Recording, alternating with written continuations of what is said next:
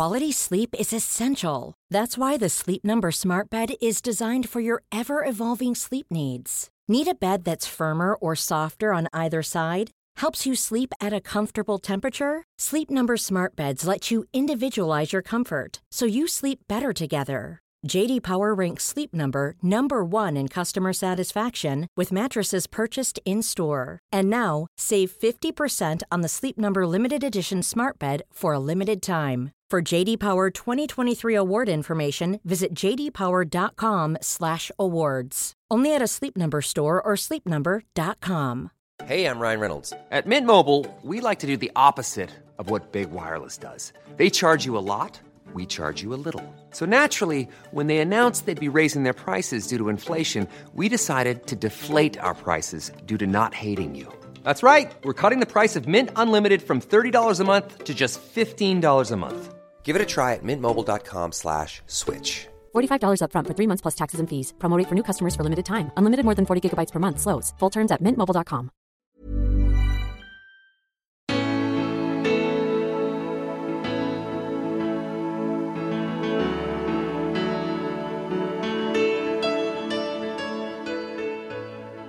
Därför de, det finns en smitta just nu. Ja, det, det finns Sverigedemokraterna som åker till Budapest med en anteckningsbok för att lära sig populismen, för att lära sig nationalismen, för att lära sig extremismen. Anna Maria Corazza Bildt hanterade möte med järnfist och Velvet Glove. Boris Johnson är en av de värsta politiker och eh, regeringschef tyvärr nu som jag träffat i hela mitt liv. Vid två EU-val i rad hamnade Anna Maria Corazza Bildt på en ovalbar plats på Moderaternas lista. Ändå lyckades hon kryssa sig hela vägen till Europaparlamentet båda gångerna. Men det blev inte en tredje gång. Hon fick inte ens stå på plats 33. Hur det gick till, hur man förhandlar med krigsförbrytare och hennes möten med Europas ledare får du veta nu. En hel del av detta är saker som hon inte avslöjat eller sagt förut. Dessutom så får du veta hur man gör en melanzane alla parmigiana. Eh, ursäkta uttalet. Och varför surströmming är så viktigt. Här kommer hon, Anna Maria Corazza Bildt. Anna Maria Corazza Bildt, mycket välkommen till podden Spännande möten. Tack så mycket Gunnar, trevligt att vara här. Ja, jag tycker det är härligt att vi äntligen får eh, till det här samtalet. Ja, det har tagit mycket tid att hitta uh, tid. Jag, ja. jag ville köra till sista, sista sekunden som jag hade som Europaparlamentariker mm. och göra det efter. Mm. Så nu har jag lite mer tid. Men du, eh, och sen fick du äntligen lite semester, yes. eller hur? hur jag måste säga. Uh, hur har uh, semestern varit? Hur har sommaren varit? Jag hade världens bästa sommar. Världens bästa sommar? Ja, verkligen. Jag, jag, var, jag, jag är jätte, jätte glad av min sommar. Äntligen med familjen, uh, med vänner i Medelhavet, rest runt Europa som har varit vår dröm för många år. Och för många olika skäl, särskilt att jag, jag har alltid jobbat på sommaren också. Även om jag var på semester, jag jobbade halvdag typ. Uh, och, och, man har alltid, man skriver en artikel, man, man twittrar, man gör, man, man har i alla fall, jag har de senaste tio åren inte total släppt av under sommaren. Och sen det var valrörelseförberedda och den andra var rörelseförberedda. Eh, till exempel förra året, jag, jag har förberett eh, valrörelse för valet, för nationella valet, det lokala valet i september. Så man släpper inte kontakt med... Så till exempel, jag, jag har gjort under hela sommaren typ två inlägg på Facebook. Ja. Hela denna sommaren? ja, jag kände det var, det var skönt på något ja, ja, ja. sätt. det var härligt att nästan stänga av allting då. Mm. Och sen jag har simmat, simmat, simmat, simmat. Också återhämta, du vet, kraft. Ja, ja, ja. ja men förstår det. måste man ju naturligtvis få. Du, Så jag nu måste... är, redo, är jag redo. Nu är redo, vad härligt. Du, ähm... Eh, har du lagat någon melzane al parmigiana? Melanzane. jag har hört att det är, det är din parad, jag har sett att det är din eh, paradrätt. Ja, det, Vad är det för någonting? Jag älskar den. Uh, melanzana alla parmigiana, det betyder aubergine. Uh, parmesan style. Du vet, jag kommer från Parma-kullen. Ja, ja. Och um, så det, det, betyder att man lagar melanzana i ugnen aubergine i ugnen med massor med parmesanost, uh, med massor med, med uh, tomatosås. Och, uh, och det är en, faktiskt det kan vara en, en um, huvudrätt eller vad vi kallar i Italien primo piatto. Det betyder som en, uh, samma som vi äter fast pasta, den vi äter kött eller fisk och sen vi äter uh, dessert eller frukt. I Sverige man äter alltid tillsammans. Ja. det. det. är lite annorlunda matkultur. Men melanzana och parmigiana kan du äta både som första rätt ja. eller som en rätt, huvudrätt. Och, eh, det Tar man hela auberginen eller är det delar? Det, det är hela aubergine. Du kan göra på olika sätt. Du kan ta hela aubergine och sen tomma den. Eh, och sen sätta in lagerinnehållet tillsammans med som sagt tomato och massor med ost och sen du lägger ost över så att det smälter i ugnen och det är det som är gott. Annars du kan också, det är lite mer stiligt, det är lite mer nouvelle cuisine. Du kan göra det vertikal så du, du delar skivor Aha. Och du gör som en lasagne. Du har en skiva och sen ost eh, och sen tomatost. En annan skiva tomatost. En annan skiva tomatost. Det ser ut lite finare. Aha. Men båda är, båda är, det är samma, det är samma ingredienser. Sen du kan också du kan också vara kreativ och sätta in andra ingredienser ja. också om du vill. Spännande. Det är, och var det gott? Det är rätt, vi får, vi får testa. Ja, jag måste berätta för dig ja. att under sommar, jag har flera stycken som har skrivit till mig, vänner, Uh, nu ikväll vi lagar dina melanzana alla parmigiana, men jag skickar bild. alltså, det är lite kul. ja, då får vi uppmana lyssnarna att, att laga det så kan de skicka in bilder till oss. Får vi se absolut, hur det ser ut. Det är roligt. Fantastiskt. Du, något annat eh, som du ätit? Har du ätit surströmming i sommar? Uh, surströmming faktiskt, jag har inte ätit i, tyvärr i sommar, men jag var bjuden på en surströmmingsskiva i augusti. Och um, jag, var, jag, ska berätta för dig som premiär, jag har inte berättat till någon, att uh, jag har blivit nämnd surströmming-ambassadör oh. från Surströmming Akademi. Och de ville ge mig den här utmärkelsen uh, nu i augusti, men jag var inte hemma. Så jag, jag, kan inte berätta hur stolt och glad jag är om detta. För mig är det världens bästa utmärkelse. Varför det? Därför det handlar om vikten av mattradition för människors liv. Och jag kommer från hjärta av italienska Food Valley. Parmakullen, parmesanost, parmaskinka. Jag har vuxit upp i en familj där um, maten var helig, parmesanost var Gud. Uh, på kullen i Tabiano Castello där vi hade ehm, en stor jordbruk um, verksamhet min farfars far, min farfar, med sina flera generationer. Så min pappa var, har jobbat som bonde och sen han har jobbat som professor av, av ekonomi av jordbruket. Allt det här för att beskriva att jag vuxit upp i den här världen där maten är centralt för människors hälsa, för människors välmående, men också för människor um, grounding. Du vet, att man känner sig identitet eh, välmående, familjeliv, vänskapet. Att maten är mycket mer än mat, att maten är mycket mer än överlevnad. Så surströmming betyder mycket för många. På hela svenska östkusten och öst och södra kusten. Eh, och det är en mattradition. Och sen, det är inte någonting man äter varje dag heller. Så eh, jättekul. Ja, härligt. Men eh, du har ju också eh, lobbat för surströmmingen i i EU. Uh, och, och vi har vunnit. Vi, och ni har vunnit. Alltså vad är det? Vad, är det, vad hade EU mot surströmming? Det var Socialdemokraterna i Sverige som hade mycket mot surströmming tyvärr på den tiden. Jaså? Uh, men uh, det är så att Sverige, när Sverige kom in i, i Europaunionen hade två undantag. en för snus och en för surströmming. Därför de är väldigt svenskt. Och uh, surströmming innehåller mycket dioxin och dioxin som bekant är giftigt. Och um, så den här nivån av dioxin är inte tillåtet i um, Europa mat um, säkerhetsreglerna. Vi har världens högsta matsäkerhetsregler i Europa. Det är jag väldigt stolt över och ja. det har varit med och bidra att, att ta fram dem. Men det är klart, om du äter surströmming varje dag och du är gravid och så vidare, det är klart att det är mycket dioxin. Men i Sverige, man äter inte surströmming varje dag. Ingen äter surströmming varje dag. Så Sverige har fått undantag, sen undantag löpte ut. Och eh, det, det handlade om att få en permanent undantag eller få ingen möjlighet längre i Sverige att fiska strömming för strömming och att uh, tillverka surströmming. Så det är jättestort för många fiskare, för många liksom som en levebröd utöver tradition. Det är också de som lever av surströmming. Och jag besökte dem. Jag var där på kusten, jag var på båtarna och liksom tittade hur de gör. Det var väldigt stor eh, upplevelse för mig. Jag var på surströmmingsskiva i eh, Kalli, Kallax hembygdsförening, 70-årsjubileum. Jag, jag kastade mig i den här världen. Och um, så efter många förhandlingar har vi lyckats att förklara att eh, Sverige kan ha permanent undantag. Vi har fått permanent undantag. Men det var en socialdemokrat som baserat på en rapport som man hade gjort i Sverige sa att den här var liksom att jag vill att alla barn och gravida kvinnor i Sverige ska dödas och liksom eh, att jag, var, jag ville gifta hela svenska folket. Det var liksom förgifta hela svenska folket. Det var en av de tuffaste debatten jag hade i Europaparlamentet. Ja, menar du det? Ja, absolut. Eh, verkligen. Anna Maria Corazza Bildt, hon säger massor med lögn.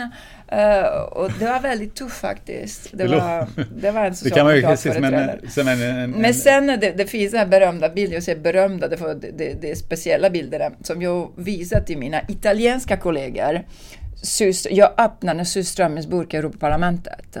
Och det du gjorde vi, det? Ja, det gjorde vi. Det gjorde jag. En uh, kallad surströmming, du vet den här blåröda ja. och så vidare. Och uh, det, det, finns bilderna på min uh, på mina sociala medier och, och det var liksom en höjdpunkt. Um, av, av, för att, I mean, jag har ägnat mycket, tid att förklara till mina kollegor från andra länderna som tyckte jag var dum i huvudet varför den här undantaget är viktig för Sverige och för svenska folket. Så det var lite kul. Ja, härligt. Då förstår jag att, eh, att du har fått den utmärkelsen. A long story short. ja, men det är intressant. Eh, eh, men innan du tog semester i sommar så gav du ut en bok också? Yes. Ja, vad handlade den om? Det var, det var höjdpunkten mina tio år som Europaparlamentariker. Ja. Jag ville verkligen ha någonting. För um, den här boken är en tack. Det är en gåva för alla de som har stöttat mig, som har litat på mig, som har röstat för mig, som har kryssat Anna Maria, som har varit med mig under alla dessa år. Och jag tyckte det var, det var rätt att ge någonting tillbaka och berätta att det har jag gjort med din förtroendet. Här, här, är vad jag, här är vad jag har gjort för att leva upp den förtroende. Det är klart att det, det är en små bok, det är 134 sidor och det är mest bilderna. Mm. Så det är som vanligt Anna Maria annorlunda och uh, unik och lite kreativ och lite originalt. Så det, det är faktiskt en bildbok. Ha? Därför a picture says more than thousand words. En bild säger mer än tusen, särskilt när det är in action. Så, och sen det finns en inledning som jag skrev själv och en slutord som jag skrev själv som eh, är verkligen en, ehm, en sammanfattning av vad jag står för, vem jag är, vad är min vision, vad är mina värderingar, varför jag har satsat i år som Europaparlamentariker och engagerat mig så mycket, vad jag vill åstadkomma och vad jag har åstadkommit.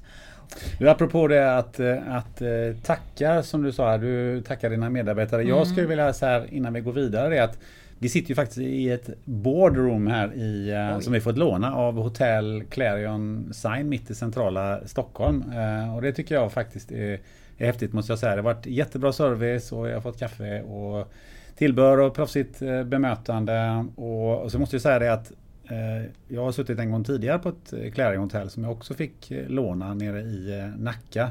Så att jättestort tack till Clarion. I den här boken så säger du också att att vara Europaparlamentariker är inte, en all, eller är inte alltid en dans på rosor. Men du har älskat varje stund som du, som du har varit där. Eh, en annan sak som du har sagt att du, du gärna bjuder på dig själv och det, du har aldrig någon dold agenda utan du är en frisk mm. fläkt i, eh, i politiken. Mm. Um, och jag har en liten fundering för att om vi kommer in på det här med att nu är du ju faktiskt inte inne i EU-parlamentet eh, mm. beroende på att du inte hamnar på, på Moderaternas eh, lista.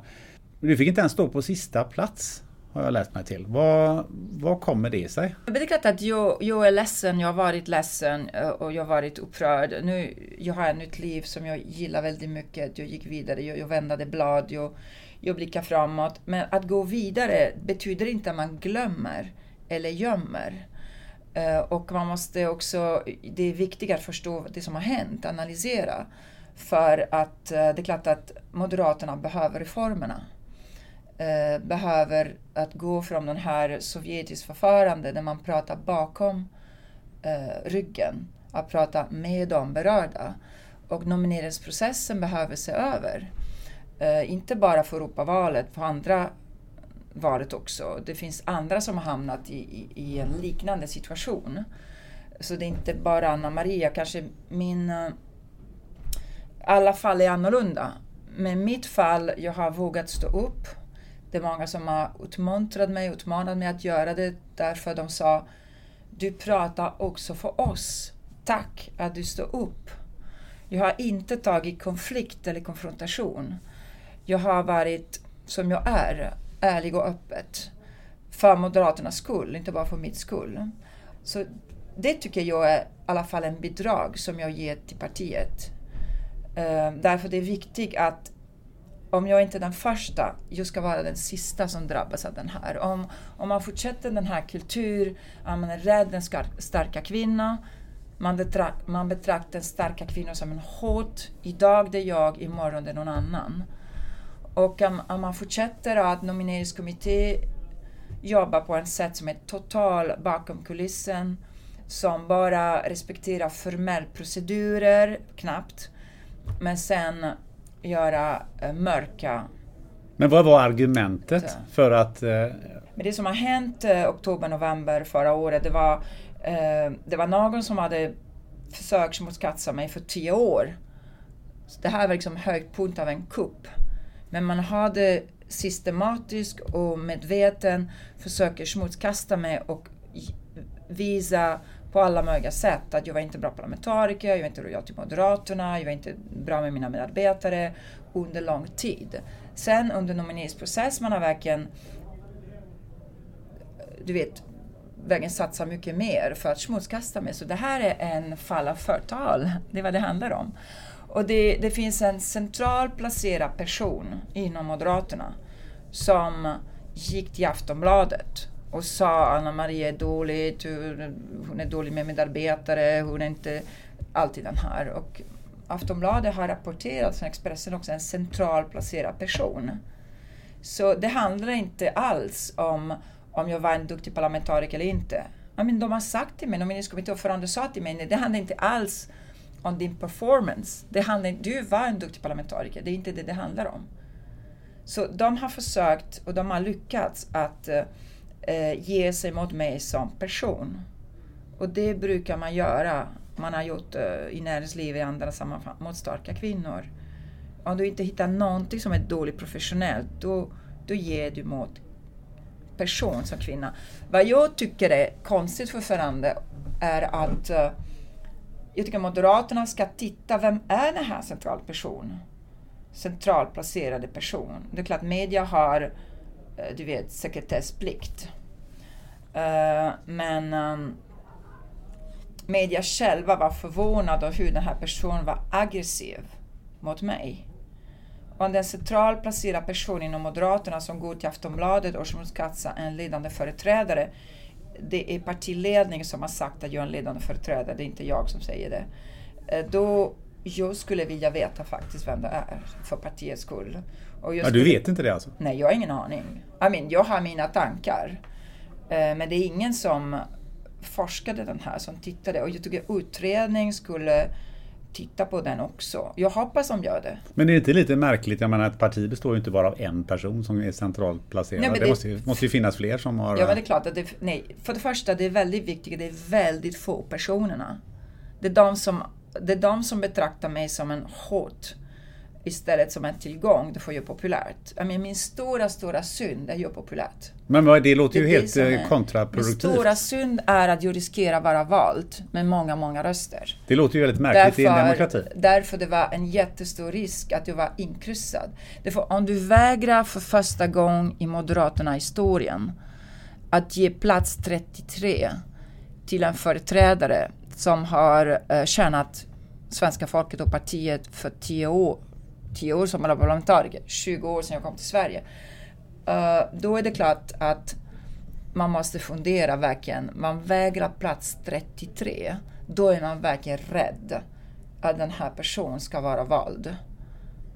Men var man rädd för Är att... du på plats 33, det betyder att du har potential att få många, många kryss. Uh, om man kastar dig bort. Då det betyder att partiledningen har gjort en bedömning att jag är väldigt populärt. Och därför jag är väldigt populärt och jag riskerar att vara inkryssad oavsett vilken plats jag är. Då det är bättre att kasta mig ut. Så att ett- andra kan komma fram. Ett hot mot makten så att säga. Kan man säga så? en, I mean, för mig det här är liksom en, slap in the face till svenska folket naturligtvis. För det betyder att du Gunnar får inte bestämma vem, du, vill- vem ska representera dig. Det är partiet som styr. Det kallas det partiet som bestämmer vem ska stå på listan, men man brukar sätta på listan de som har, fått, har mer möjlighet att få förtroende för svenska det folket. låter ju rimligt. Så funkar i hela Europa, i hela världen. Därför har det varit så svårt för mig att förklara det här sen i Bryssel, i EPP-grupper. Ingen tror att du tar bort från lista någon som riskerar att vara vald.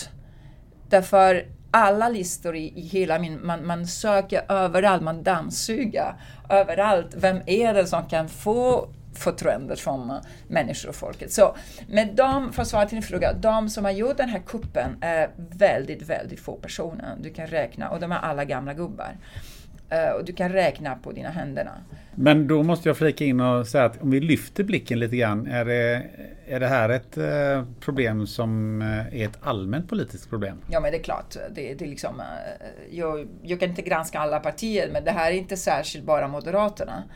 Eh, jag kan prata om vad jag har varit med själv, vad jag upplevt, vad jag... Jag, men Jag brukar prata om det som jag har koll på. Uh, inte det som jag tänker och, tank, och tanke som är det absolut. I mean, men I mean, du vet, alla säger ja, politik är svårt och man måste förvänta alltid politik är smutsig, politik är maktspel. Okej, det förstår jag. Believe me, I can take it.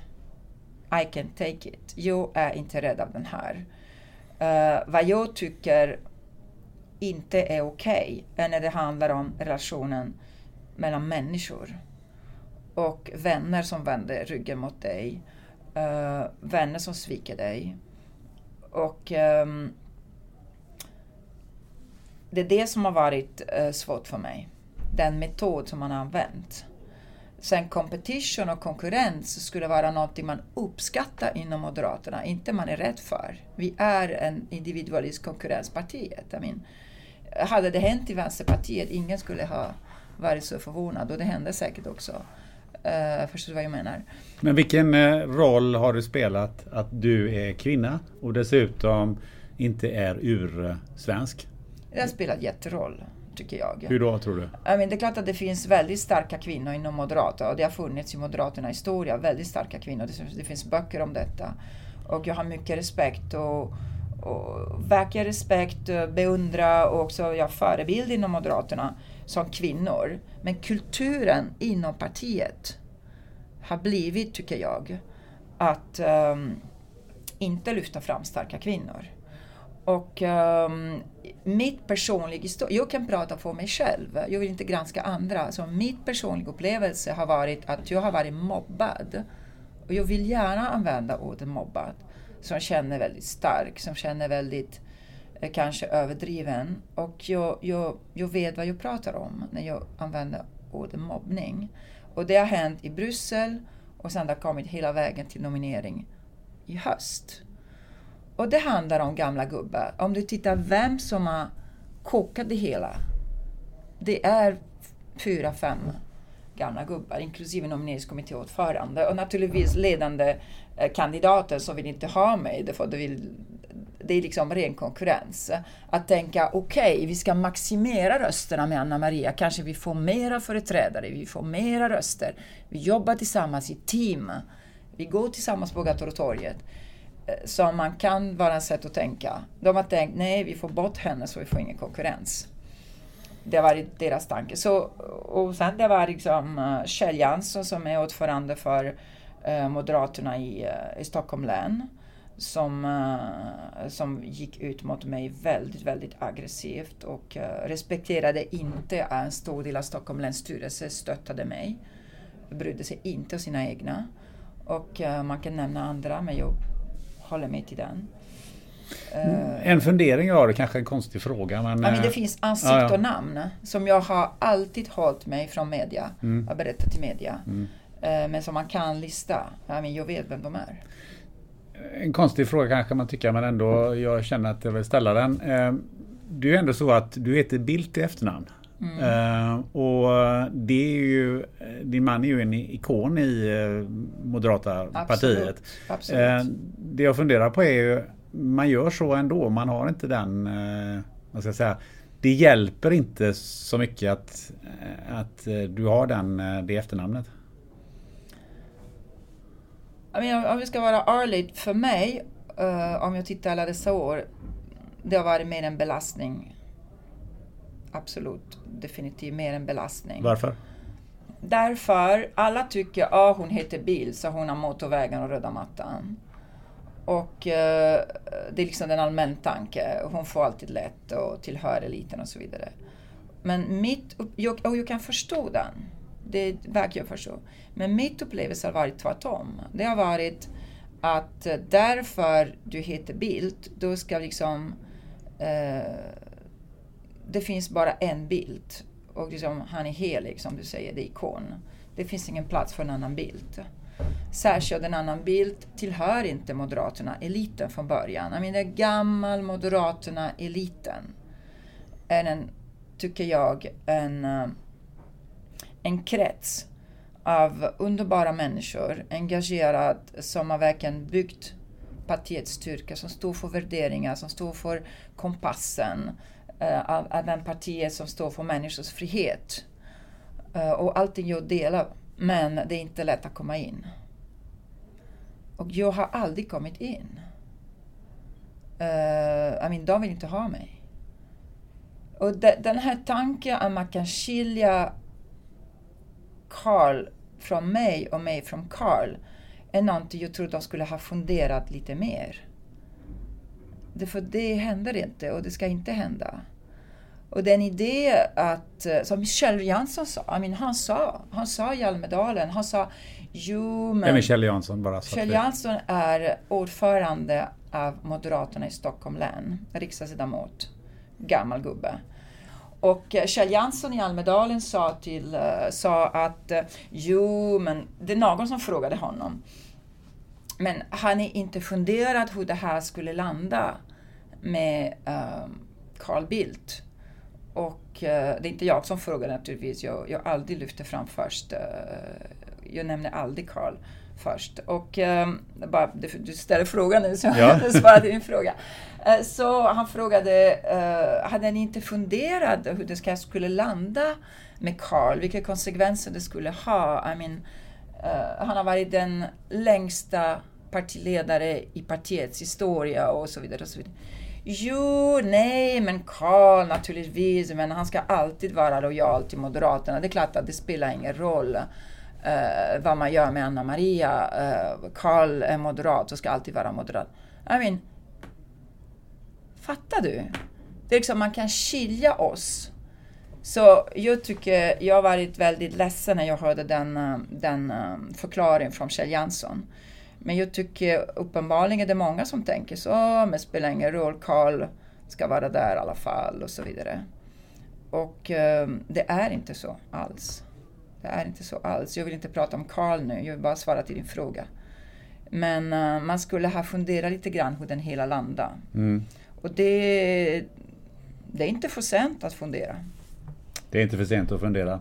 Vi ska fundera lite på... Um... Nu byter vi ämne. Nu byter vi ämne, ja. det var ungefär det jag tänkte säga. Nej, det är inte absolut färdigt ämne, men man går Nej, nej, men jag tycker det var ändå det är intressant. Jag tyckte att det var ja, men det är mer att säga, men nu... Ja, ja. Men vi byter ämne nu. Um, jag tänkte så här att vi tittar lite grann på... Vi tittar lite bakåt.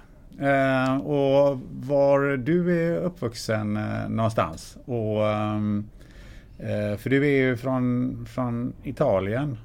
Eh, var någonstans i Italien? Du har redan varit inne på det. Jag är en sann europé för att börja med. Jag är väldigt stolt att vara en sann europé. Och jag, jag är född i Rom. Uppvuxen mellan Rom och eh, Tabiano Castello. Som är min familjehem.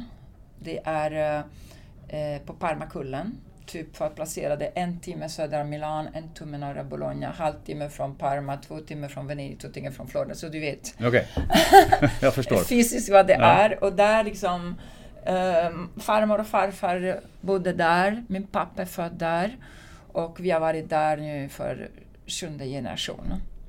Så det är jordbruk, vi producerar parmesanost och parmaskinka och uh, för mig är det liksom en italiensk hem på något sätt. Och sen när jag kom till Sverige, direkt från kriget i Sarajevo på Balkan, och jag gjorde Sverige till mitt nytt hemland, älskade hemland. Så jag har ägnat nu de senaste 20 åren ungefär att förena mina två hemländerna.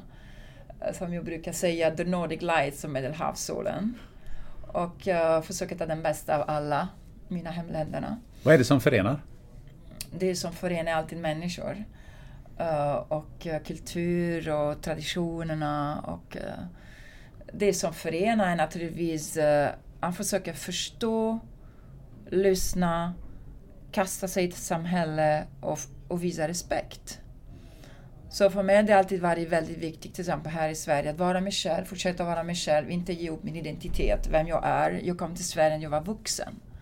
Jag kom till Sverige när jag, jag var mer än 30 år.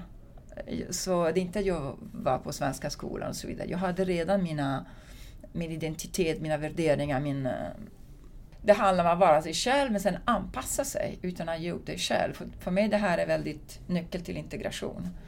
Så som nu svensk, som invandrare, jag, jag tittar till Sverige med annorlunda ögon och jag tycker det här är en, det här är en eh, rikedom, en fördel. Att du tar till den samhälle du kommer in en annorlunda perspektiv och inte försöker titta precis som alla andra gör. Uh, det är det som berikar ett samhälle, att du har många som tittar med annorlunda ögon. Men samtidigt respektera naturligtvis lagar. Men också respektera oskrivna reglerna. Oskrivna regler det är den tuffaste. Det måste vara det svåraste i Sverige. Det är den tuffaste. Därför att det finns många oskrivna regler som man måste... Du, du förstår att det, det finns en oskrivna regler bara när du krockar mot den. och du gör fel. Det är ingen som berättar för dig i förväg. Så det är mycket learning by doing. Vilka är, vilka är de eh, svåraste oskrivna reglerna i Sverige? Man måste, man måste följa många modeller. Uh, Hur då? Sverige är en kollektivsamhälle, det är inte en individualistsamhälle. Uh, så uh, till exempel när det gäller feminismen eller hur kvinnor, I mean, det här är de mest feministiska land i världen. Men som alltid brukar säga, nu det förändrar sig och man kan alltid liksom generalisera. Men för mig i början det var det väldigt svårt att det finns en mall som kvinna som du måste följa för att vara en riktig feminist. Jag, jag, brukar säga att jag var feminist när jag kom till Sverige och jag är mindre feminist när jag är i Sverige. Därför på något sätt, om du förstår vad jag menar, på något sätt för mig, feminism är en kamp för frihet. För kvinnofrihet. Det betyder vara dig själv som kvinna och utveckla dig själv med din frihet, med dina förmågor, med dina möjligheter och krossa glastaket. Det är inte att anpassa dig en modell och vad vänstersocialisterna på 70-talet fattade beslut, du ska vara som kvinna. Och den här ideologiska konfrontationen som, som ser att du vet, för att vara starka kvinnor ska vara mot man till exempel. Um, så för mig, det som är, den andra som är svårt för mig att anpassa och som jag fan inte förstår är att man inte tar konflikten. Du vet att svenska alla vet den här är rädda konflikterna. Konsensustänkandet. Konsensustänkande, lagom, uh, jantelagen och så vidare. Uh, jantelagen är den tredje som är svårt för mig. Um, så om, om vi kommer till konflikterna. Det är väldigt aktuellt och har varit väldigt aktuellt i mitt liv förra året och så vidare.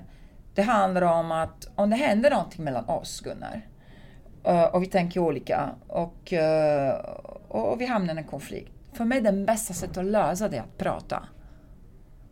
Även om jag är sur, även om du är arg, även om jag är upprörd, även om det finns känslor.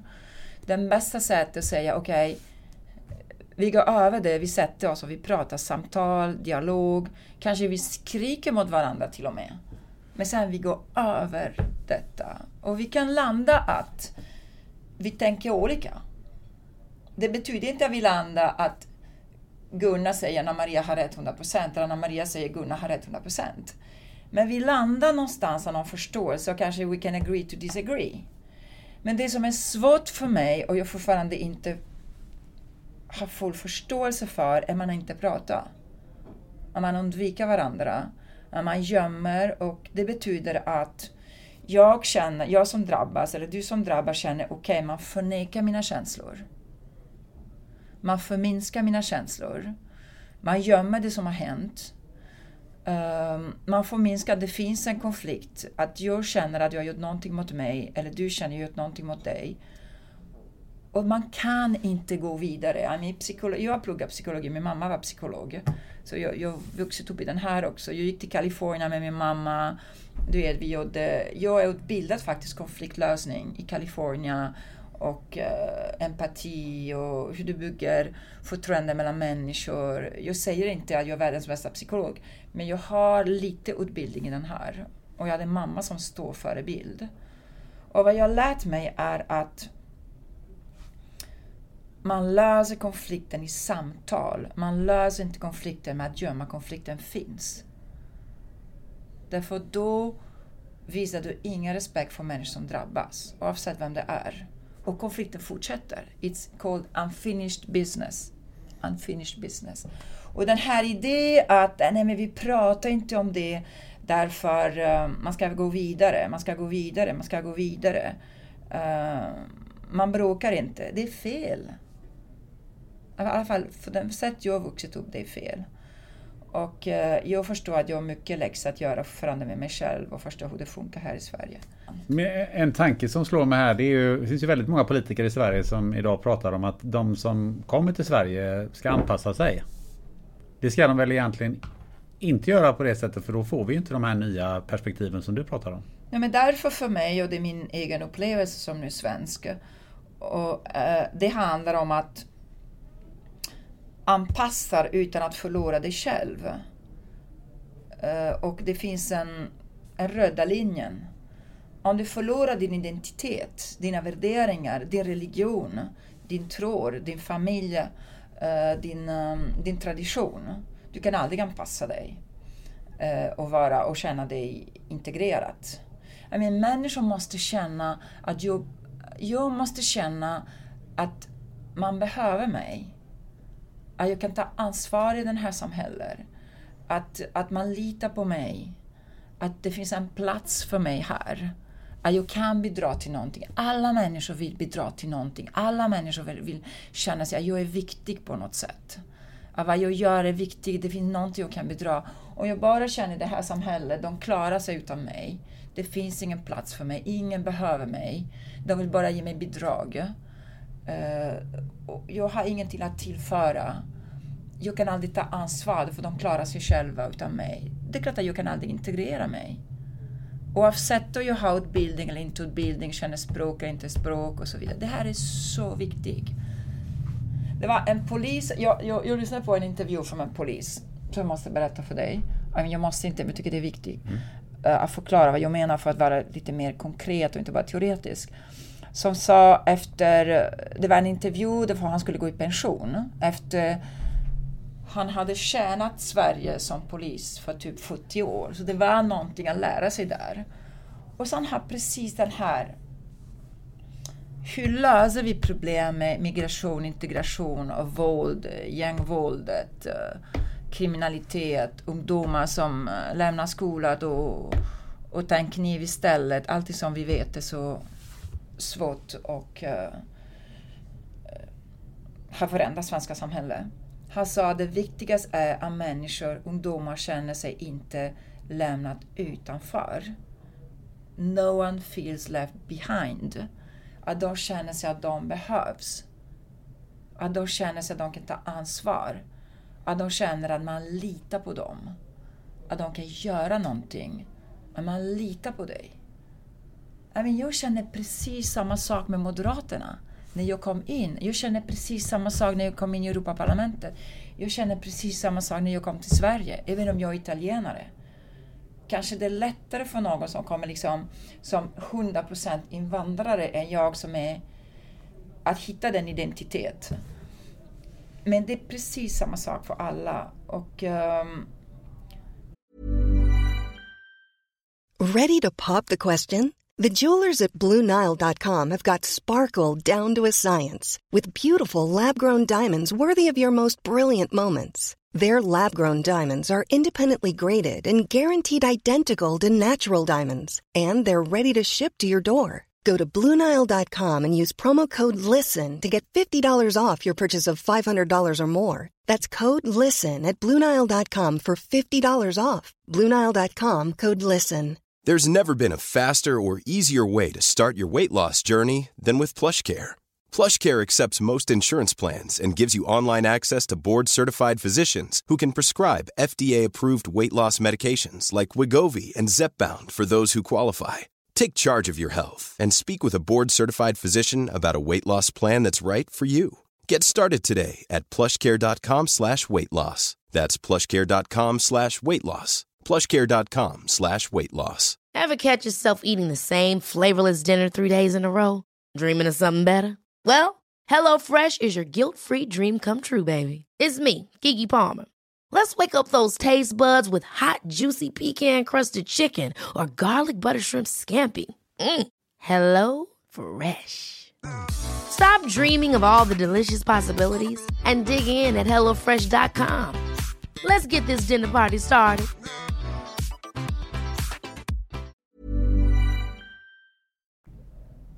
För mig är det något som är viktigt att fundera på. Det jag också funderar på när du säger att du uh, har lärt dig det här med konflikthantering också har lärt dig att, att uh, genom dialog uh, ta sig fram.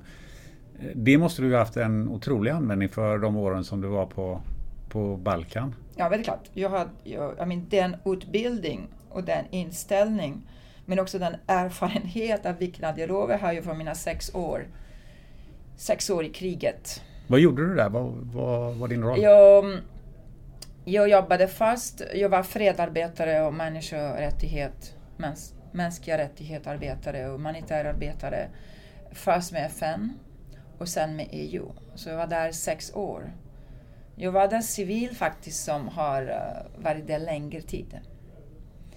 Från 92 till 98. Alla, alla krig. Kriget i Kroatien, kriget i Bosnien, kriget, um, I mean, preventing uh, verksamhet och operationer som var i FN i Makedonien. Uh, så jag var först i Belgrade, jag var två år med serberna, två år med kroaterna, två år med bosniakerna och muslimerna. Jag började i Belgrade, sen jag gick till Knin i nuvarande Kroatien. Eh, sen i Zagreb där jag var ansvarig för United Nations Protected Area. Det betyder de delen av Kroatien som var under serbockupationerna, så det var krigsområdet. Och sen jag var desk officer för Makedonien på den tiden, det hette FIROM, former, uh, former Yugoslav Republic of Makedonien, nu det heter äntligen norr, norra Makedonien. Den förhandlingen har vi gjort för 25 år, namnet mellan, du vet bråk mellan, ja, Grekland, mellan Grekland och... Och det var en av de stora förhandlingar som var väldigt, väldigt svårt, som alla varit inblandade och lilla jag också lite grann. Och sen jag varit tre år i Sarajevo. Men vad för typ av förhandling fick du föra där? Allt ifrån att uh, um, rädda människors liv, som är den viktigaste. Det betyder förhandlar vapenvila, vapenstilla, att sluta skjuta.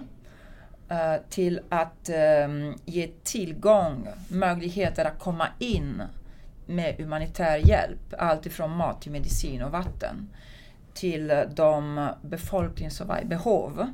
Om du tittar på Bosnien och Kroatiens geografi, man förstår att de här områdena som var under belägring eller under ockupation, och det var checkpoints, man kommer inte in, det var, det var bara FN som kom in.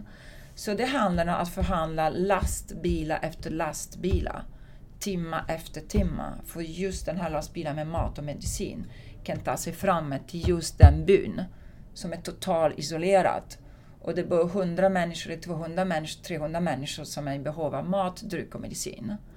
Det handlar också också mycket känsliga förhandlingar att rädda människor som var från en annan etnisk grupp. Som var under direkt hot av sitt liv.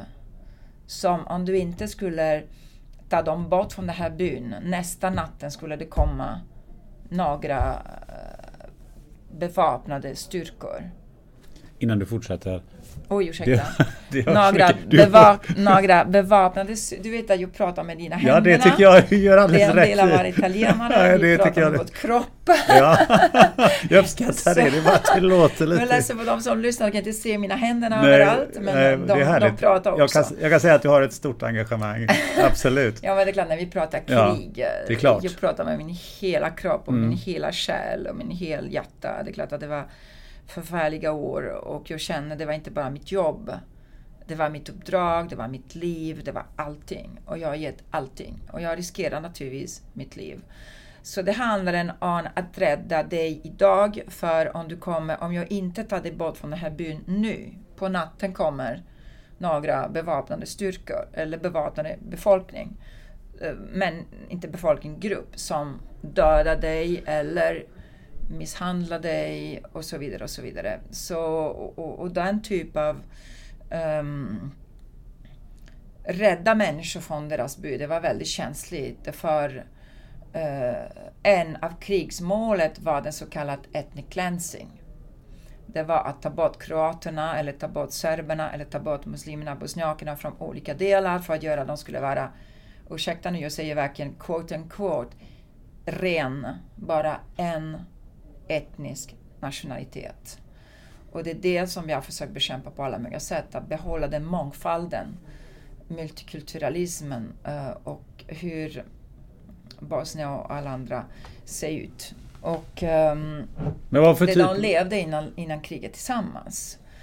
Och eh, sen det handlar, alltså det här var den humanitär del, det handlar om att, behand, att förhandla med krigsherrar, det handlar om naturligtvis att förhandla med alla olika generaler eller kolonell eller officer för att eh, vapenvila och respekt för mänskliga rättigheter, respekt för krigslag, respekt för Geneva Conventions, respekt för att man tillåter humanitär hjälp att komma in, man skickar inte mot befolkning, utbilda dem i humanitär hjälp. Vi jobbade med Röda Korset, vi jobbade med eh, naturligtvis med FN högkommissariat för eh, flyktingar eh, och vi jobbade med mm, alla möjliga civilsamhällesorganisationer, frivilligorganisationer som var på plats. De som kunde vara på plats. Vi ger dem naturligtvis militärskydd, var vi hade en eh, fredsbevarande FN-operation. Jag var den civilpolitiska delen och sen det var militärstyrkor med oss. Uh, och det handlade om, om att um, hela tiden eh, kolla vad händer och sen rapportera till New York och rapportera till högkvarteret i Zagreb för att ge information. Uh, I mean intelligence. Men hur är det att sitta och förhandla med, som du säger, krigsherrar? En del av dem hade ju säkert begått ett och annat eh, eh, krigsbrott också. Hur Mm. håller man sig ändå så kall och professionell som man måste göra i det sammanhanget? Mm. Det måste vara oerhört svårt. För det, för det viktiga att hålla, att sig kall och professionell och inte drabbas av känslor. Det var man blir, det att man blir, man blir lätt arg, upprörd och man tycker det här är inte klok. Eh, Det här är inte klok. Men det är klart att man, och det har jag liksom tränat under många år. Jag vet hur man kan vara kall i en förhandling. Eh, och ehm, det här som sagt, jag hade också träning i, i USA och så vidare. Och uh, för cross culture communication uh, center och, och så vidare. Det betyder inte att jag är duktig, men det betyder att jag hade tränat för den här och var utbildad för den här. Och, eh, och sen det handlar om att säga okej, du kanske är en, du vet, en krigs för, förbrytare som skulle gå till The Hague Tribunal. Att det, på den tiden det var inte The Hague Tribunal. Men har du makt? Är du som just nu sitter på makten för att lösa problem? För att se till att det blir en vapenstilla, för att se till att den här kanonen inte ska skjuta mot den här byn där det bor kvinnor och barn och, och civila befolkning. Det är klart att jag ska prata med dig. Vem ska jag prata annars med? Jag menar, man måste prata med dem som har makt att lösa problem. Det betyder inte att jag stödjer dig. Det betyder inte att jag är på din sida. Jag menar, jag pratar med dig betyder inte att jag, eh, jag ger dig din uh, godkänt eller eh, uh, godchans.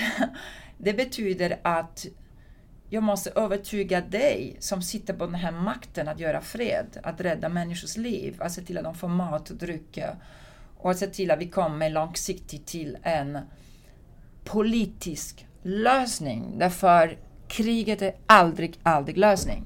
Det är bara långsiktig politisk förhandling som kan ge långsiktig fred. Om det är någon som tycker att krig löser problem, nej, det gör det inte. Då är det klart att man måste prata med dig. Och det är det som man har gjort i Dayton efter och det som vi har gjort lokalt. Tyvärr så är det. Och man måste övertyga dig att ge upp en del av din makt och att kompromissa. Men vad hade du för någonting att komma med? De hade ju ändå makten, de hade ju kanonerna, de hade ju sina gevär. Vad hade, vad hade du att komma med på förhandlingsbordet? FN-flaggan. Brydde de sig om det? Inte så mycket, mindre och mindre tyvärr. Och det är den tragedi som vi, som vi ser i världen nu, men som vi har sett kanske för första gången på så dramatiskt sätt på, på Bosnienkriget. Att man bryr sig inte längre om Röda Korset eh, symbolen. Man bryr sig inte längre om det är en ambulans. Man skickar i alla fall, man bryr sig inte längre att det är en sjukhus. Man respekterar helt enkelt inte att kriget ska inte drabba civila befolkning. Så det är kanske den första gången i Europa vi öppnar våra ögon. Oh, det här är inte en, det här är inte en krig mellan militära styrkor. Det här är en krig mot folket.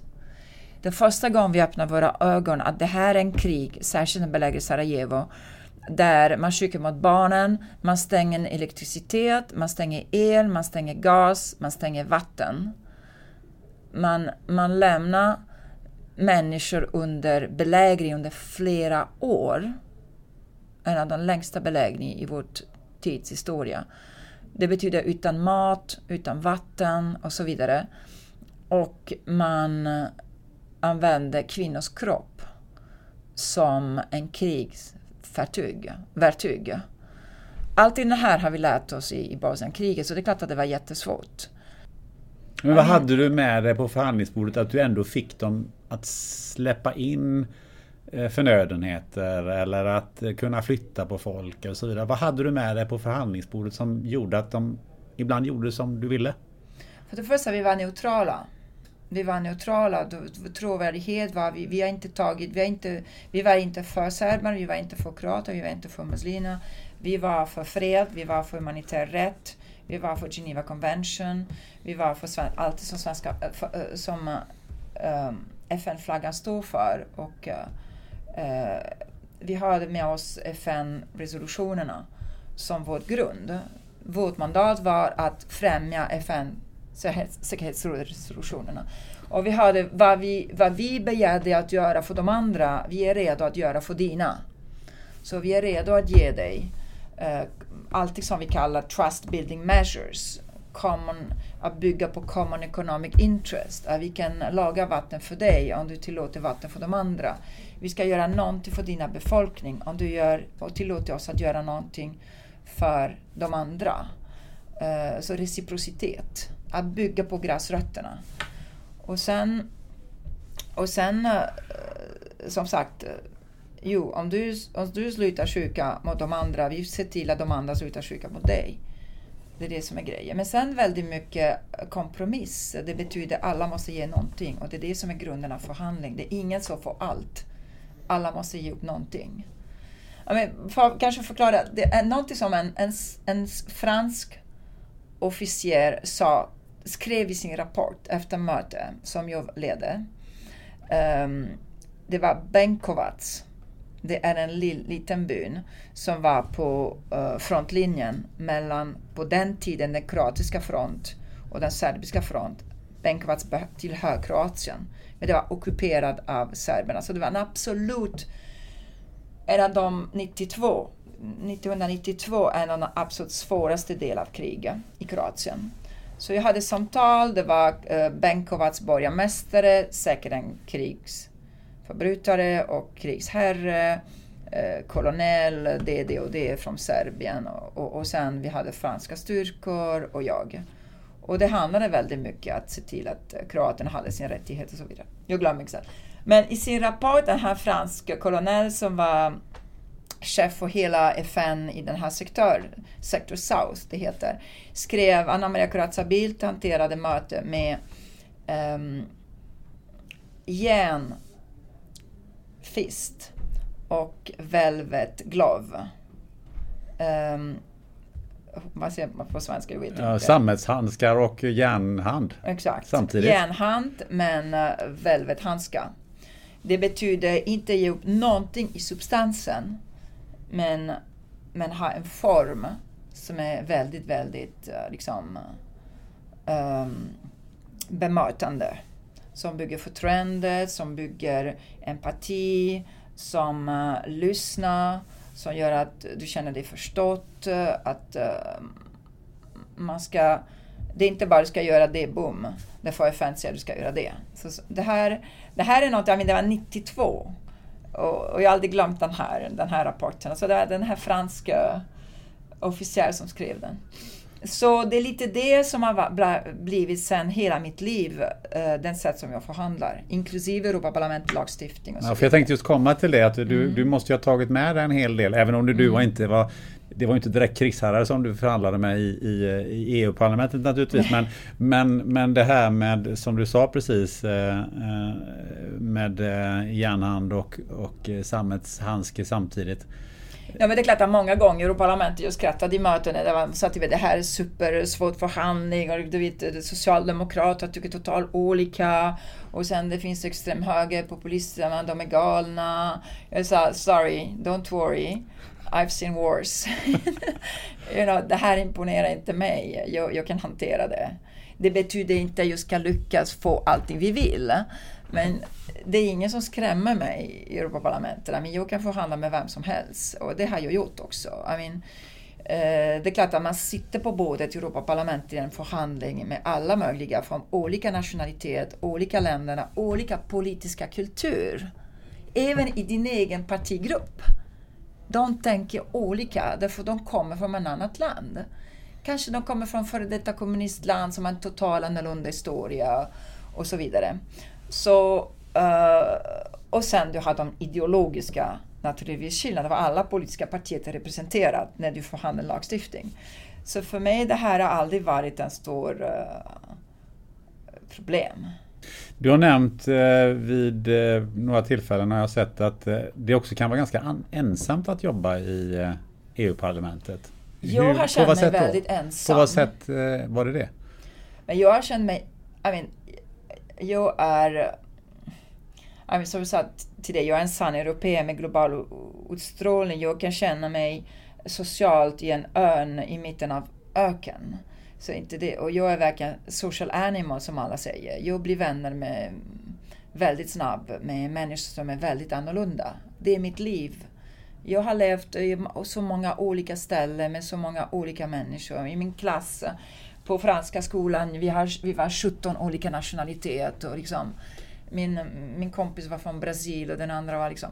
Så för mig är det inget problem. Jag har känt mig ensam i den svenska delegationen så, så min problem var med Sverige, inte med de andra. Så min ensamhet var inte i, i EPP-gruppen eller Europaparlamentet. Det har varit med våra egna.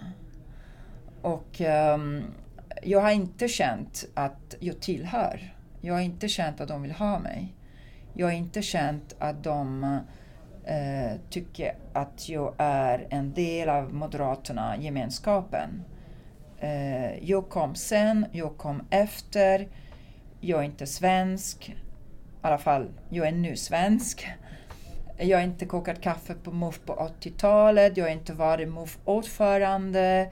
Jag, jag, jag gjorde inte partikarriär inom strukturen. Jag är annorlunda.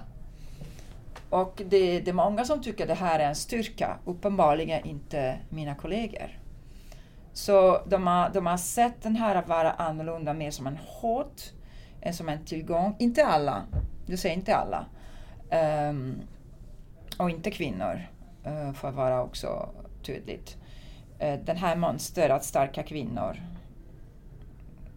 är mer känns som en hot, liksom är återkommande. Mm. Eh, och, ehm, och det där har blivit jättesvårt därför parlamentet funkar med delegationerna. Eh, du, du, du åstadkommer mycket mindre om du kämpar själv än om du kämpar... Eh, det kan delegationsledare spelar en roll och så vidare och så vidare. Så det har blivit mycket svårare. Jag är, jag är faktiskt, om jag får vara ärlig med dig, jag, jag är väldigt stolt om mig själv. Vad vi har åstadkommit, jag har åstadkommit ensam. Och ensam med de nätverk, de kontakt, de stöd som jag, jag byggde själv. Med noll stöd från partiet eh, i, i Stockholm. Noll. Och alla andra har stöd från sina partier hemma. Så liksom man konkurrerar inte på lika villkor för posterna, för positionerna. Och jag har i alla fall blivit första vice i marknadsutskottet, jag har blivit vice koordinator i, i um, jämställdhetsutskottet. Faktiskt, de hade faktiskt Ehm, de vill ha mig som eh, gruppledare. Men jag ärligt tänkt tyckte jag kan inte kombinera en så viktig uppdrag i inre maktutskottet som är lagstiftande. Sen att sitta i utskottet om mänskliga fri och rättigheter som hanterar migration, asyl, gränskontroll, säkerhet, trygghet, polissamarbetet, eh, mänskliga fri och rättigheter, integritet och allt i den här. Och samtidigt vara gruppledare i jämställdhetsutskottet. Samtidigt vara samordnare för barnrättigheter. Samtidigt vara um, ordförande att NZ-kampanjen som är väldigt viktig för svenska folket. Samtidigt vara i Ukraina och Turkiet-delegationen. Jag tycker det var, det var ansvarsfullt att vara att inte vara gruppledare men vara vice gruppledare. Men allt det här har jag kämpat själv och åstadkommit själv. Men du har sagt att eh, du vill föra EU-frågorna ja. eh, ner på köksbordet hos eh, svenska det har varit mitt mål under tio år. Och är det lite, för att komma tillbaka till det här där vi började med surströmmingshistorien. Mm. Är det inte det lite ett, ett exempel på att föra saker och ting faktiskt ner på, på köksbordet? Men tack att du säger det. För mig är det väldigt viktigt att vara väldigt konkreta frågor som påverkar människors vardag. Jag är inte en stor ideologisk politiker. Jag är en företagare, en entreprenör, en freds och mänskliga rättighetskämpe en person som har jobbat, arbetat och levt i frontlinjen som kom in i politiken sent i mitt liv. Som kom in i Moderaterna sent i mitt liv. Som vill påverka, göra skillnad, lämnas fotspår. Som påverkar just dig Gunnar, ditt liv, din familj. Eh, någonting som du kan gå hem på kvällen och säga, ah, ja, Anna-Maria har gjort någonting nytt för mig. Lite grann. Men hon har verkligen kämpat för tio år för att göra någonting nytt för mig och för mina barn. Det är det som har blivit min drivkraft. Min bensin, om man kan säga. Liksom. Den olja som har gjort att jag har slitit mig under alla de här åren. Sen du som väljare, som eh, svenska folket bedömer, om du känner dig representerad, om du känner att någonting nyttigt för dig, det är upp till dig. Men jag har gjort allt jag kunde på min bästa förmåga för att vara konkret. Därför surströmming är en väldigt liten men väldigt konkret fråga. Och så många andra, matsvinnet till exempel. Du vet när jag, när jag började prata hållbarhet, det var länge sedan. Eh, igen, vi går tillbaka till den bondekultur där jag vuxit upp. För mig hållbarhet, jag hade med min blod och min DNA. I mean, jag lät mig att man använder allt, man kastar inte bort gamla bröd. Det har jag aldrig gjort Gunnar. Aldrig. Om brödet är torr och hård, det finns tusentals recept om du kan återanvända den. Att det inte går till spillo. Så har jag vuxit upp. Så för mig det var självklart att den är i politiken. Och det jag började basta till matsvinnet och basta till matfuska, det betyder också att matsäkerhet, inte fuska med konsumenterna, eh, höja konsumentmakt, att göra en medveten, fritt val, att du är ansvarig på din hälsa, men jag är ansvarig att se till att det aldrig hamnar något på din targ som är inte är säkert och, eh, och hälsosamt.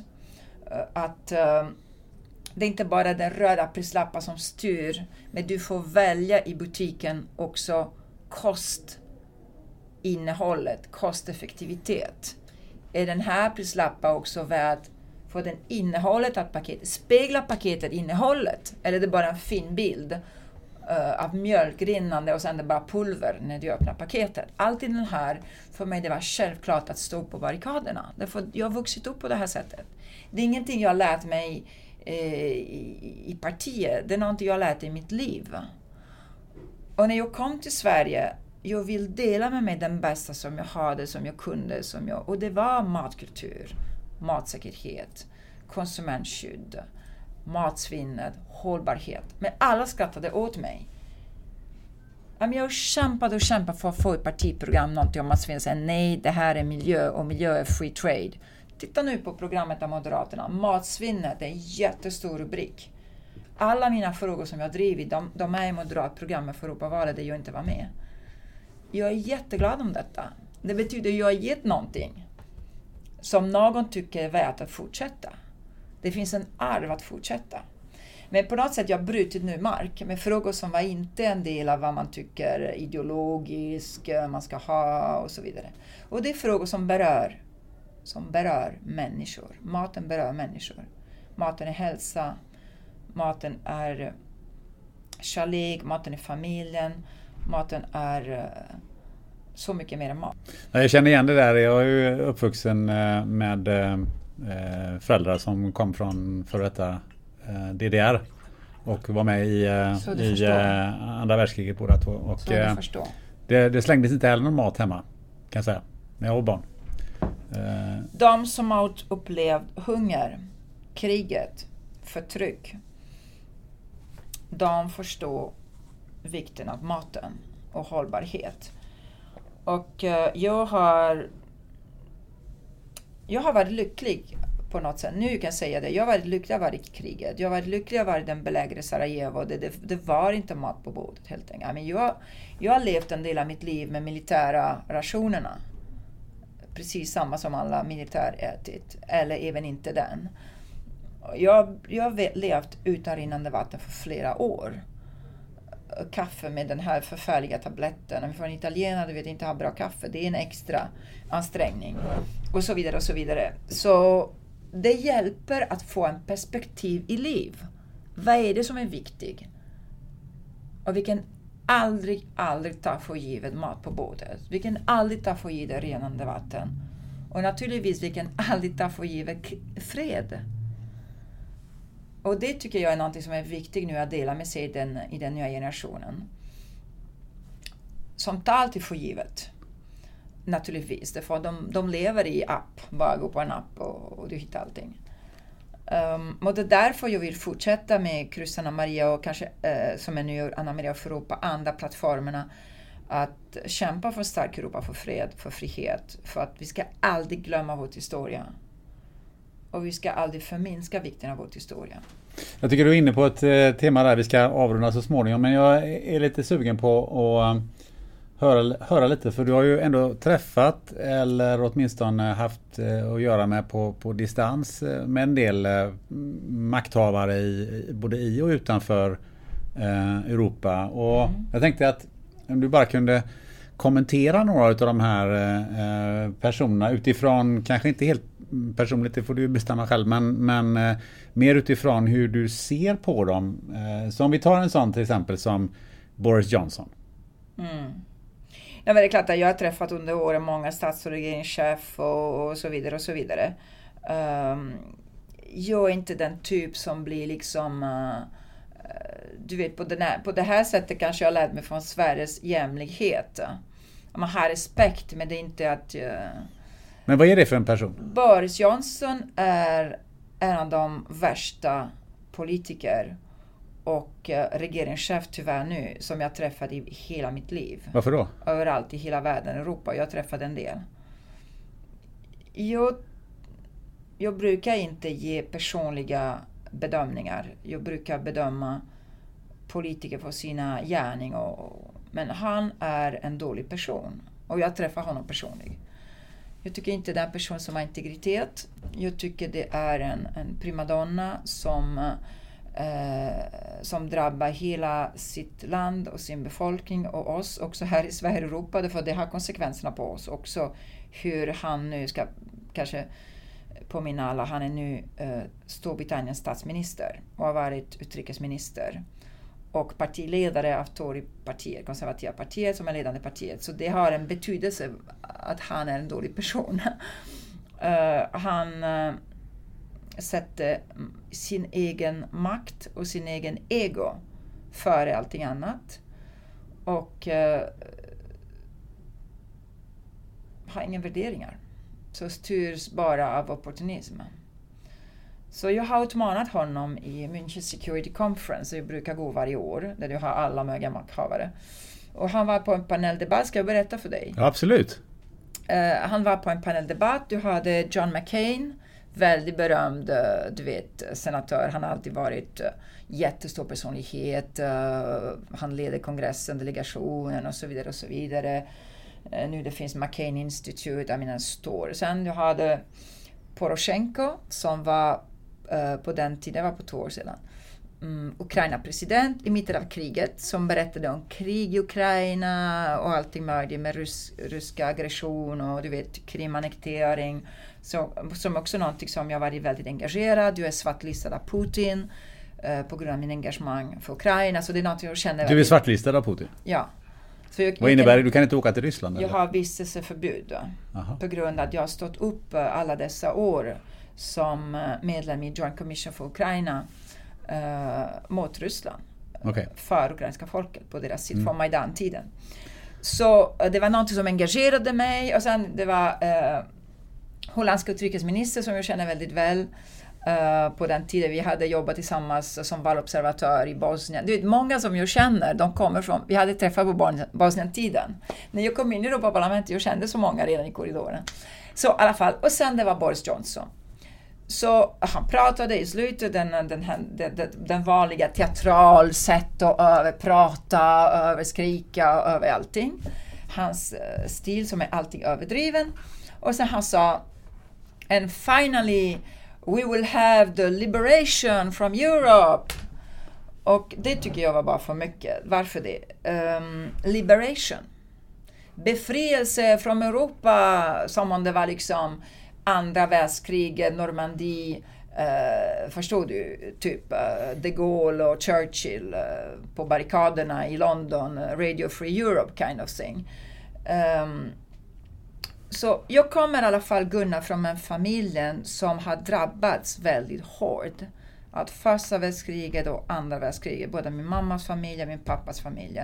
Och eh, min pappa är 90 nu och han berättar fortfarande när vi är i Tabiano Castello på terrassen. Han säger, du ser där, du hade brittiska flygplanen som bombade. Och på den tiden det var inte precision. Och de, deras mål var att bryta den här bron. Men det var också flyktingar på väg som drabbades och så vidare. Och så vidare. Och den området har bombats där och där har vi drabbats. Och min, min farmor var liksom Röda korsare och i vårt familjehem vi, vi hade alla flyktingar som kom och vi, vi, vi hostade alla flyktingar och hon eh, och, och de ger inte bara mat men också medical care till alla som var liksom eh, eh, naturligtvis, eh, ja, du kan tänka dig, skadad från kriget. Så det är någonting som är i min familj. Min mamma berättade hur i Rom SS styrkor tagit uh, unga judarna och rekryterade och, och tagit judarna till koncentrationsläger. Du hade människor som uh, simmade, svimmade på gator och torget. Hur hennes bror flyr från eh, rekrytering. I slutet av kriget rekryterade alla 15-åriga och så vidare. Och du vet att allt som man gjorde mot en SS, de tog tio italienare och bara skickade dem som revansch, eh, retaliation. Så allt i den här har jag hört hela mitt liv. Så vänner Boris Johnson, jag måste vara lång i den här berättelsen, för, för jag landar i vad betyder liberation of Europe? Liberation of Europe betyder befrielse från nazism, befrielse från Hitler, befrielse från förintelse, det betyder Auschwitz befrielse, det betyder befrielse från fascism. Det går inte att använda den ord för Brexit. Nej. Särskilt att, som jag sa till honom, vi är alla tacksamma. Mina barn ska vara tacksamma till britterna det var utan britterna och amerikanerna, vår historia skulle vara annorlunda. Vi vet inte vad skulle ha hänt med, med, med Hitler och Stalin och Mussolini och så vidare. Hitler och Stalin mest. Så det vi pratar om. Så jag gick upp på talarstolen, jag gick upp på talarstolen, det får Manchester Security Conference, du får ställa frågor och så vidare. Så jag sa någonting till, eh, där vi känner dem alla, jag sa någonting till McCain, eh, tack för allt du gör för Ukraina, jag sa någonting till Poroshenko och sen jag gick till, eh, jag gick till Boris Johnson och sa, och by the way, the word liberation of Europe has a meaning in our history and it's just bad taste to use it. Och sen, the moment jag sa det, det var liksom applåd! I mean, det, var 500 personer, det här laddat rum, fem generaler från NATO, alla möjliga utrikesminister, försvarsminister, experterna, ta, ta, ta, ta.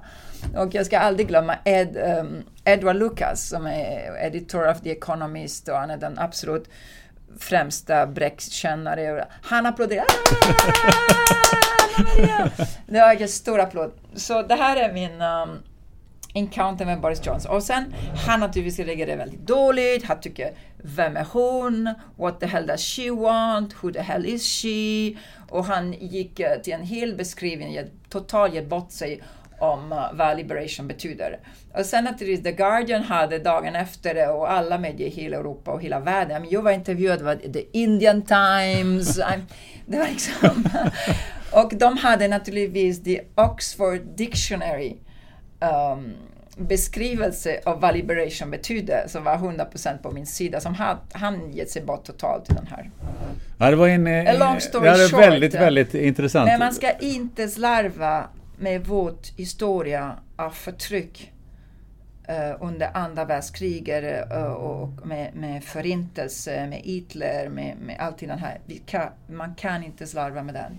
Jag tror vi ska ta en till, för du var inne på det här just där med, med uh, liberation. Förlåt? Jag pratar för mycket. Nej, det gör du inte alls. Jag tycker det är, super, det är superintressant. Men det du ställer frågor som är så, det är frågor som är så viktiga som jag i mean, allt i den här har blivit min drivkraft. Också i Sverige. Det är inte alla i Sverige kommer från en familj som, var, som har verkligen levt första världskriget, andra världskriget, förintelse och allt i den här. Man måste ändå... Eh, avrunda. Ja, så småningom ska vi avrunda. men, men vi ska, vi har, eh, vi, jag ska ändå vilja ta en, en herre till som ju ändå är inne i EU och som också, eh, tycker jag, eh, representerar lite grann kring den här frågan eh, frihet och inte frihet och så vidare. Och det är ju Viktor Orban. Oj. En annan av mina kompisar. En annan av dina kompisar förstår jag ju. Och det, eh, du får gärna eh, liksom berätta hur, hur du upplevt honom. Men eh, jag har en specifik fråga kring det här och det är Eftersom mina föräldrar då kommer eh, från för detta östblocket. Mm, mm. Um, och 1956 så hade man ju ett uppror i, i Ungern Absolut. där det är rätt många ungrare faktiskt som kom till Sverige. Uh, och då var ju de på flykt. Uh, och då undrar jag lite grann så här. Eh, Viktor Orbán är, är, ju en av de här som absolut inte vill ta emot några flyktingar idag. Mm. Um, har man lite glömt sin egen historia? Det har man. Det har man också i Sverige. Sverige är också en land av migranterna. Eh, svenska folk har migrerat till USA och så vidare. Sven ja, det, svenska ja. folk har också hade en tid där man inte bara potatis om man var hungrig och man kunde mm. inte stanna i Sverige. Um, I mean, det finns böcker om detta. Utvandring. Att läsa utvandring kan vara kanske någonting som är, det är en tung bok, men kan, kan kanske vara någonting nyttigt för att kanske svenska folket och, och, och våra ungdomar kan påminna vår egen historia. Vi var en fattig befolkning som var tvungen att utvandra. Viktor Orban är någonting som jag också stått upp väldigt mycket under åren uh, på grund av um, han har förändrat en ny demokrati, en land som kommer från förtryck. Han var en av dem som stod på, på barrikaden för befrielse av Ungern för 25 år sedan, för, för 20 år sedan. Och uh, nu är han eh, med en väldigt uh, auktoritär politisk stil. Han tar landet mot en mer och mer centraliserad regim. Där man bryter mot rättsstatsprincipen, man bryter mot mänskliga fri och rättigheter. Man bryter mot de regelverket som är grunden av vår gemensamma Europa. Är du medlem av familjen, du måste respektera de grundläggande värderingar som familjen bygger på. Och det kallas Köpenhamnkriterium. Och vi har varit konfronterade i Europa för första gången att våra egna medlemmarna bryter mot våra egna principer. Så det handlar inte längre om de som vill komma in som måste anpassa sig eh, i utvidgningsprocessen. Det handlar om våra egna som bryter, inte mot ekonomiska regelverket, inre marknaden, konkurrensregelverket. Där har vi mekanismer för att skydda oss. Här det handlar om rättsstatsprincipen. Och Europas storhet är rättsstatsprincipen. Varför gick vi från 2000 år av krig och förtryck och blodbad och 70 år av fred? Fundera. Rättsstaten. Att vi löser våra konflikter med lagen och dialogen istället för att lösa våra konflikter med vapen. Så Viktor Orba vill gå tillbaka till den tid i Europa där man löser sina, sina konflikter. Man skapar konflikter med nationalismen. Man sätter människor mot människor, folk mot folk, eh, nationen mot nationen. Nationalismens tid. Det vet vi vad det landar i vår historia. Därför stod jag upp mot honom, mot Marie Le Pen, mot De Wilders, mot Matteo Salvini, mot alla de här som vill dra tillbaka Europa till sin eh, dålig historia. Sen han har varit absolut i framkanten och leder Visegradländerna som är de fyra östeuropeiska länderna. Rumänien, Bulgarien, Slovakien, eh, Czech Republic. Eh, till att stoppa invandring. Inklusive flyktingbarn, inklusive ensamkommande barn, inklusive de som kommer från krig och förtryck, Syrien och så vidare. Och inte bara det bryter mot alla våra svenska lagar, europeiska lagar, våra värderingar, men det går mot Ungerns historia. Helt rätt, det är vad du säger. Jag besökte Ungern i, i somras och vad de har byggt som, som staket uh, i sina gränser mot andra europeiska länderna, det låter som en fängelse. Det är inte klokt. Och det är väldigt sorgligt och vi måste göra någonting, fortsätta göra någonting åt. Du ville säga något mer om, eh, om Viktor Orbán innan vi ska... Ja, tre saker. En, det är klart att det är upp till ungerska folket att fatta beslut. Vem ska vara deras ledare? Det, det är de som väljer, det är inte vi som väljer. Det är demokrati. Det är ju ingen missförstånd. Men den andra är att vi i Europa har ett ansvar att se till att eh, ehm, Lissabonfördraget, vår grundlag, respekteras. Och då finns en land som bryter mot det. Vi har en, en del av fördraget, artikel 7, som tillåter, och jag har varit i framkanten att se till att den här mekanismen för att skydda oss, skydda familjen, eh, aktiveras. Och det var inte lätt. Så den här processen är på G. Det är upp till kommissionen att se till att eh, medlemsländerna sköter sig. Men det får, man kan inte politisera uh, rättsstatsprincipen. Men det är väldigt viktigt att vi använder alla medel vi har. Och, uh, och det har varit väldigt engagerat. Den tredje är, som bekymrar mig med Ungern, är relationen med Sverige. Därför de, det finns en smitta just nu. Ja, det, det finns Sverigedemokraterna som åker till Budapest med en anteckningsbok för att lära sig populismen, för att lära sig nationalismen, för att lära sig extremismen. Och, eh, så det finns en eh, väldigt, väldigt, i min syn, farligt och bekymmersam koppling. Och väldigt mycket smutskastning, kampanjen och fake news mot Sverige design och byggs i Budapest. I mean, det, det, eh, och, och, det är väldigt mycket länkar med Trump. Och det har blivit en smutskastningskampanj mot Sverige som Sverige från innovation, digital, eh, land, landet, svenska modeller, allt vi älskar och gillar. I Sverige har blivit land av kriminalitet, av massinvandring, av, av, av liksom muslimsk extremism och islamismen och så vidare. Det är inte sant. Vi vet att vi har våra problem med integration och gängvåldet och säkerhet och så vidare. Men att, att vi tillåter en partiet i Sverige, Sverigedemokraterna, att ägna sig med utländska styrkor, från Trump till Orban, att designa och använda eh, sociala medier för att smutskasta svenska folket, det tycker jag är bekymmersamt. Och det tycker jag är något vi ska fundera med Putin naturligtvis också. Uh, vi har massor med bevis att, att, om detta. Det finns massor med bevis om detta. Och det är något som kanske man ska fundera lite mer. Är det okej okay att man driver en kampanj mot Sverige från Budapest, Washington och, och, eh, och Moskva. Ja, det kan man ju och det finns undra. rikspartiet som aktivt medverkar, jobbar med dem, samarbetar med dem och lära sig från dem de onda metoderna för att eh, em, manipulera eh, och snedriva vår demokrati. Du, vi måste ändå, eh, när vi håller på och pratar om personer i, i Europa, vi måste ju ta, avrunda med några personer som eh, du, Du verkligen gillar, gillar. Ja. exakt! Har vi bara pratat om the crux här. Jag gillar Macron. Du gillar Macron, Jag varför gillar, då? Jag gillar Macron. Uh, därför i den värld vi lever, det Europa vi lever, där vi har en dramatisk brist av ledare. Uh, det är inte en idealisk värld. Uh, vi har en dramatisk brist av politiker som tar ställning, som vågar stå upp för värderingar, som vågar stå upp för vad de tycker och tänker. Vi har mera följare än ledare. Vi har mera politiker som gör sina kalkyler. Om jag säger den här, då får jag stöd. Om jag inte säger den här, då blir jag inte populär. Istället att säga okej, okay, det här är rätt. Därför jag driver den reform. Jag gör den steg. Jag tar den risken. Och sen jag övertygar, jag försöker förklara, förklara varför det här är rätt, varför det här är bra.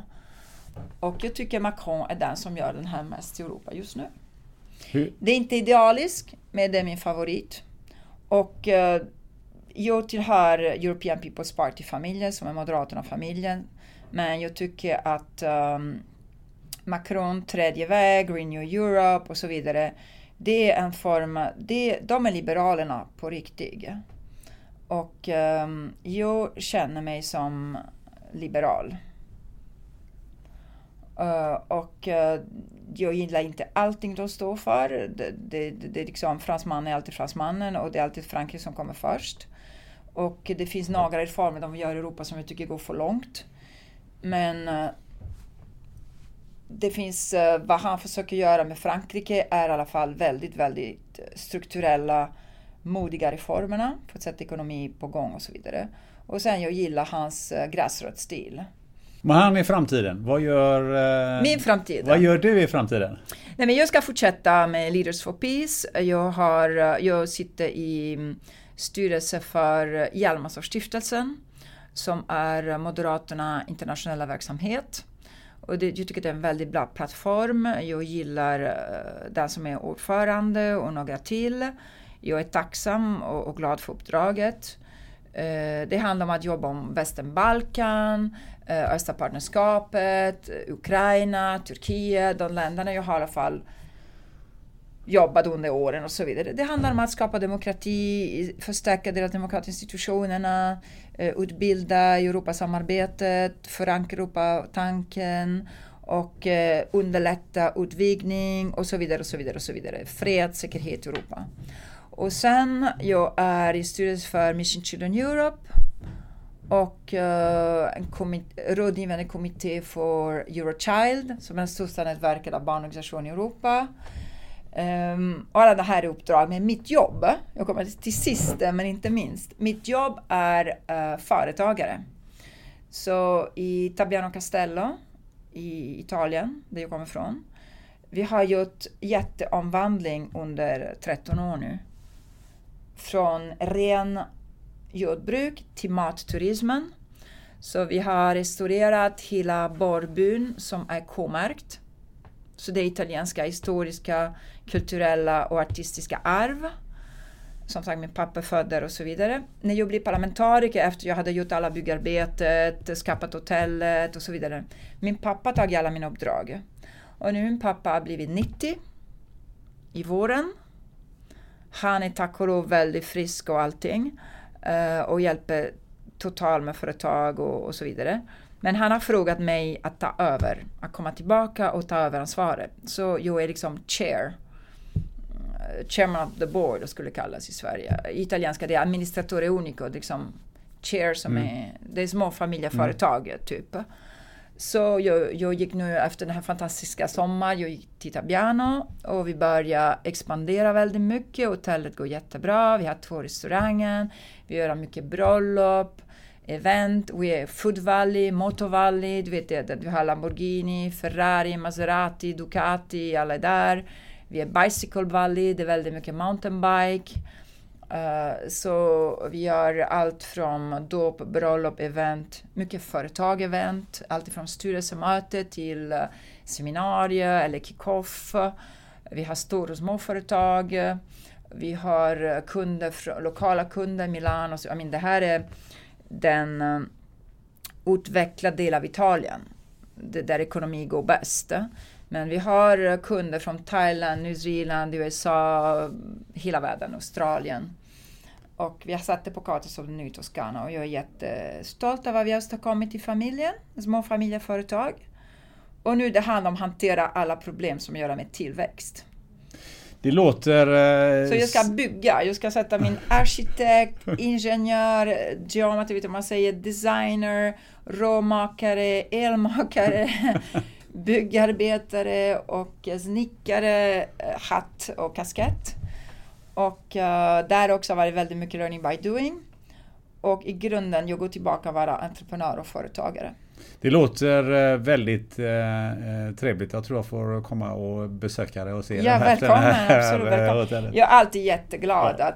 att faktiskt den här helgen har vi en svensk Barolo. Det är inte jag som har fixat den. Men jag är alltid extra glad, du förstår ni, det är svenskarna som kommer. Det, det låter mina två hemländer nära varandra och uh, jättekul. Du, nu har vi suttit här och pratat faktiskt i två timmar. Ja men herregud, det är ditt fel. Du ställer bra frågor och du bryter inte mig. vad känner du? Vad tycker du det här har varit? Nej, men jag känner mig att uh, du, du har lyft fram frågor som jag tycker är väldigt viktiga, som berör många och som har i alla fall um, har en stor betydelse för mig i mitt liv och mitt jobb och mina uppdrag. Så du har träffat i mitt hjärta. Oh, bra. Därför jag pratade fritt, öppet, som man pratar med en vän eh, kring kaffe. Och jag hoppas för våra lyssnare, det här är inte för långt. ah, det här var inte för mycket. You're not sick and tired of me. Nej, jag är inte trött så att jag tror inte lyssnarna heller är trötta. Men du, ähm, jag gav dig ett, ett uppdrag äh, innan du kom hit att äh, du skulle fundera på om jag skulle bjuda in någon till mm. podden och intervjua. Har du hittat någon som du tycker jag borde intervjua?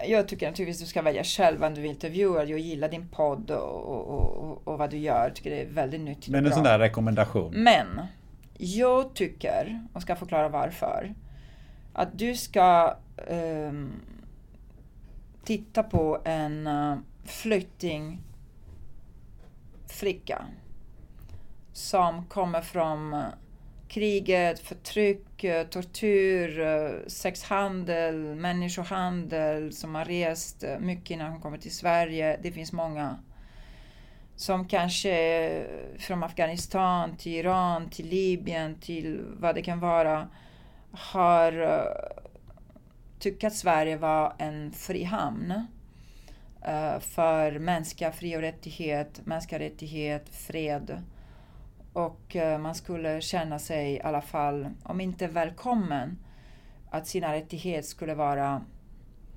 respekterat i ord och handling. I ord också. I ord också. Det händer inte i Sverige just nu. Man respekterar inte i ord, i sociala medier, i tonen, i debatten, i retoriken, i den språk man använder. Uh, den uh, den bagage, den, uh, den som några av de här människorna som kommer till Sverige tar sig med sig. Så jag tycker kanske om man hör någon som bara berättar sin egen historia och många har gjort den redan. Många har delat med sig. Många har vågat göra det. Det är klart att man måste se om en person vill göra det, för det, det, det är inte lätt att berätta. Jag har träffat många uh, i mitt jobb, i mitt uppdrag. Särskilt kvinnor och barn som har vågat dela för mig det har varit väldigt viktigt att lyssna. Det har varit väldigt... Fantastiskt Det är min bra. tips. Fantastiskt bra tips. Du, om, eh, nu har ju lyssnarna eh, säkert blivit oerhört intresserade av dig och vad du har gjort och vad du gör. Eh, om man så att säga vill följa dig eller ha tag på dig eller ställa någon fråga. Eller ja, så. Men absolut. Jag ska, hur gör man då? Nej, men jo, efter sommar jag ska göra lite paus i sociala medier. Jag är mycket sociala medier-person. Jag älskar sociala medier.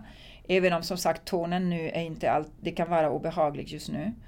Uh, men även mer kanske det är bra att vara med i debatten. Så man kan absolut kontakta mig på Facebook, på Twitter, på Instagram, på LinkedIn. Och jag lovar ju att svara, inte omedelbart. Jag, jag vill fortsätta svara till frågor och liksom, är det någonting om min bok och vad jag sagt idag eller man har läst om mig, man har hört uh, eller man är intresserad av nyfiken, jag, jag är tillgänglig. Ja, jag kan verkligen intyga det för att eh, det finns ju en del politiker som jag har kontaktat eh, som jag gärna skulle vilja intervjua som, som inte har svarat. Men du var, du eller din eh, dina, dina eminenta medarbetare. Eh, medarbetare var väldigt snabb på att svara och var väldigt eh, positiv och det måste jag säga att det, det, uppskattar jag väldigt, väldigt mycket. Och jag uppskattar oerhört mycket Anna Maria Corazza Bildt att du ville gästa podden. Tack så hemskt mycket. Tack själv Gunnar. Anna-Maria har verkligen temperament och energi så det räcker och blir över. Jag borde ha filmat intervjun. Det var inte många sekunder som hon satt helt still. Hoppas du tyckte det var intressant. Kommentera gärna på poddens sociala medier. I nästa avsnitt kommer vi till stor del hålla oss kvar mitt i Europa och efterkrigshistorien. Du ska få träffa dansaren Ota Güttler Offerlind som växte upp under hårt förtryck i DDR och som flydde året innan muren föll. Det känns lite extra känslosamt att prata med Ota då jag själv har nära anknytning till det som hände i DDR fram till 1989. Till dess, ta en vän i handen och gå ut och njut av friheten som vi har i vårt fantastiska land. Ha det gött!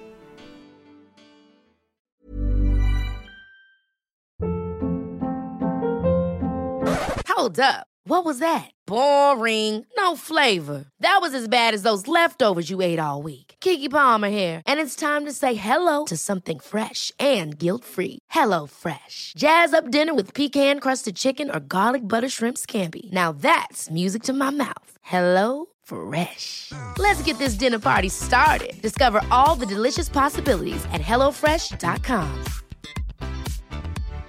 Hi, I'm Daniel, founder of Pretty Litter. Cats and cat owners deserve better than any old-fashioned litter. That's why I teamed up with scientists and veterinarians to create Pretty Litter. Its innovative crystal formula has superior odor control and weighs up to 80% less than clay litter. Pretty Litter even monitors health by changing colors to help detect early signs of potential illness. It's the world's smartest kitty litter. Go to prettylitter.com and use code ACAST for 20% off your first order and a free cat toy. Terms and conditions apply. See site for details.